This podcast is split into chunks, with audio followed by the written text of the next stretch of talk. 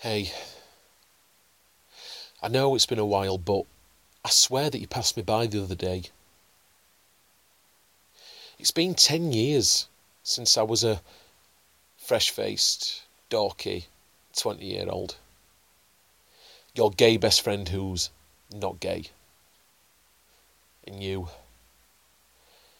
God above you. Your blonde back comb, emerald stare, razor sharp smile, and filthy laugh. 31 going on 18 and a wet dream's dream. Can you remember those countless fly-by nights spent in the dark corners of the cherry tree? Where we used to drink away our numbness with shot after shot after shot. Where we used to hold tight, jump and sing every time Mr. Brightside came on the jukebox. Coming out of my cage and I've been doing just fine. Gotta, gotta be down because I want it all. It started out with a kiss. How did it end up like this? It was only a kiss. It was only a kiss. It wasn't only a kiss. It was us trying to convince each other that this is what we needed. Us saying, I love you, believe me, please. Us saying, help me escape, please. But who were we kidding? We knew each other's partners and families. We knew how messed up it was, how messy it would get, but fuck everyone, it was going to be you and me against the world secret summer solicitations when we could sneak and tiptoe away from the ones that we only said we loved.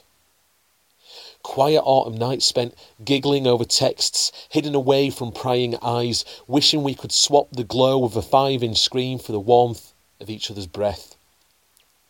Christmas morning spent sending cliches of, All I want for Christmas is you. If only I could be unwrapping you. Spring afternoons laid on park fields, just kissing.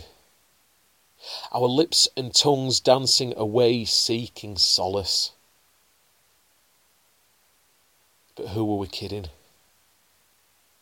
We both knew that we were on a short fuse, on a collision course heading straight for a thermonuclear wipeout, but we kept pushing the lie on each other further and further and further. It's been 10 years, and I'm sorry. I'm sorry for the time that you saw me buying flowers for her. I'm sorry for the fumble fuck when he went out and the kids were downstairs hypnotised by Disney. I'm sorry for treating you as some sort of project to please my ego with. Bragging rights for the long haul. I'm sorry for filling your head with hollow promises I had no way of keeping. I'm sorry that it's taken me all these years to man up and take control of me.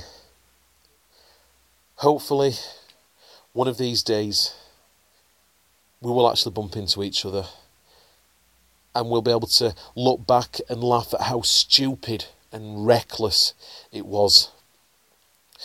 But until then, I'll always wish the very best for you.